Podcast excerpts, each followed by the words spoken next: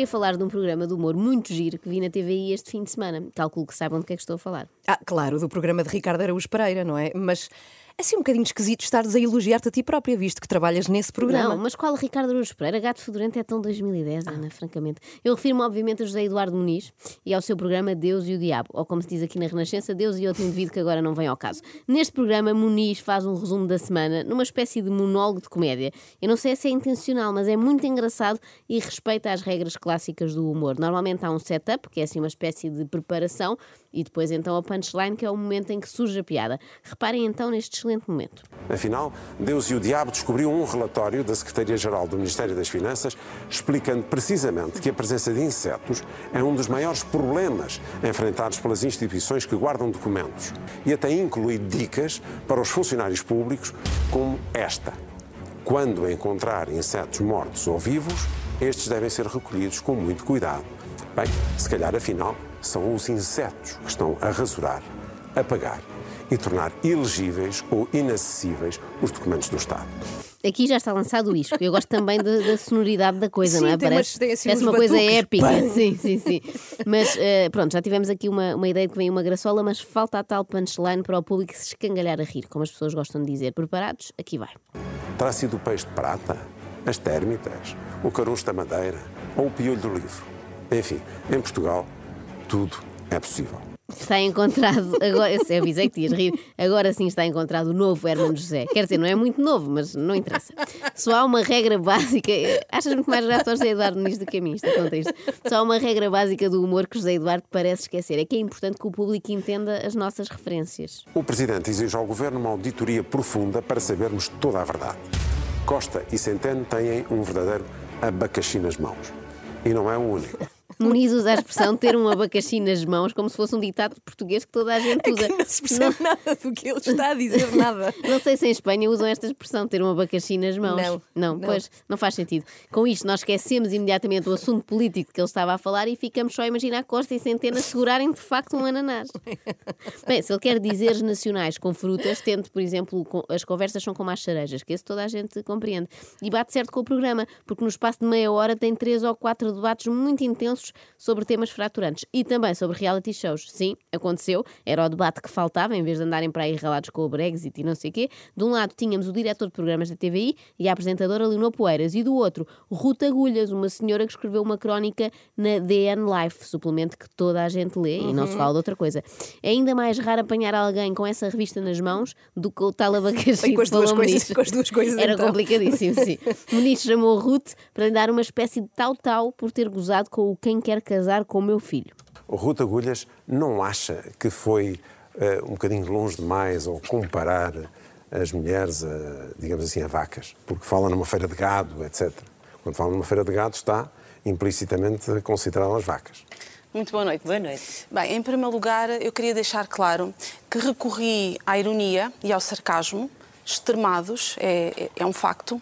Ui, ó que isto chegou. Agora é preciso avisar antes de recorrer à ironia. Parece quando estamos no mar, sabes? E vamos a- aproximar-nos de alguém e a pessoa faz-nos sinal de que está a fazer xixi para nos afastarmos.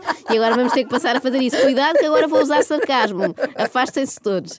Se calhar eu vou gravar um aviso desses antes de cada edição do extremamente desagradável. Efetivamente, não sabia os programas que, que iam dar, liguei a televisão, que é raro fazer ah, por falta de tempo. Bom, aqui a primeira cartada da psicóloga Ruth Agulhas foi fraca. Esta conversa do ai, nunca vejo televisão, estou sempre ocupada a ler o Ana Karenina, não pega.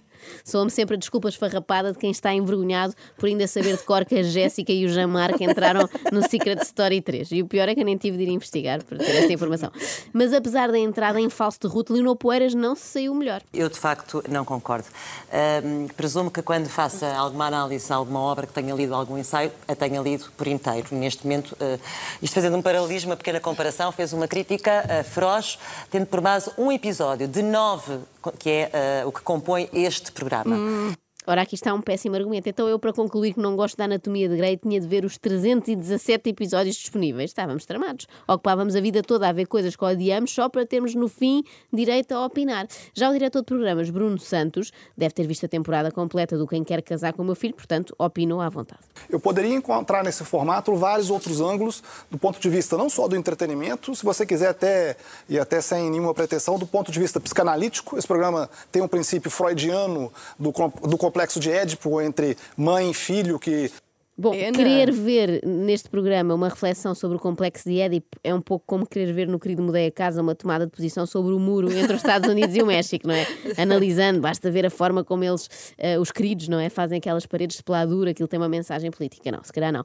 Mas melhor do que esta tentativa airosa de fazer do programa melhor do que ele é, só a resposta da doutora Agulhas. Relembro que se trata de uma Mas o- psicóloga. o nome é ótimo, porque parece do canal Panda, a Não, e- doutora Agulhas. Devia ser médica mesmo, porque os psicólogos não dão picas, não é? Mas relembro que ela se trata de uma psicóloga, o que torna tudo nesta resposta mais preocupante. que não tem Eh, e permita-me discordar. Não, Mas pronto, isso é claro, você já, já começou discordando, portanto. Sim, mas você aí tenho vai de discordar ainda mais. Não é chamar Freud eh, a este programa. É, Eu não chamei Freud, eu disse que Chamar Freud ao programa, isso sequer faz sentido. Que frase é essa? Como se fosse um nome que se chama às pessoas, não é? Vou passar a usar no trânsito quando me enervar. Vou dizer, anda lá com isso, ó Freud. É verdade que só vi um porque só um foi transmitido. Por isso mesmo, se calhar devia ter esperado um bocadinho antes de fazer uma crítica séria. Uma crítica séria, sim, porque isto é um assunto seríssimo. É preciso ter retidão e sobriedade na hora de analisar estes programas. Não se pode falar disto assim com leveza, como se estivéssemos a discutir, sei lá, o programa, o, o programa, não? O problema do novo banco ou assim. Quem pode dar um programa? de Posso facto? tem o direito de se indignar e de não se rever no programa. Há um programa que nós vamos estrear também no domingo, antes da Leonor falar, que é um programa que é, esse sim é um programa que nós desafiamos as pessoas a verem, que é um programa que chama Começar do Zero e que já está sendo carimbado como os nus da TVI. O programa é muito mais do que isso. Impressão minha ou aquilo foi um pouco assintoso. Portanto, ele estava ao lado de Leonor Poeiras e disse: Esse sim que vamos estrear, convidamos as pessoas É a ver. verdade, este- Esqueçam este da Leonor Poeiras, não é nada especial, não era bem o que estávamos à espera, mas vem um muito bom, não é? Acabem lá com este debate e vamos ao programa dos nus. Eu acho que vou seguir esse conselho, não é? De assistir ao programa dos nus. Quem sabe amanhã já traga novidades sobre gente em pelota em horário nobre. O diretor de programas diz que aquilo não é só nudez, mas quando vemos gente despida fica difícil abstrairmos e repararmos noutras coisas. É como nas praias nudistas, não é? Uma pessoa quer dar um ar natural e querer super à vontade, mas não consegue. É impossível. Acorde com a Joana, a Ana e a Carla. Às três da manhã. Na Renascença.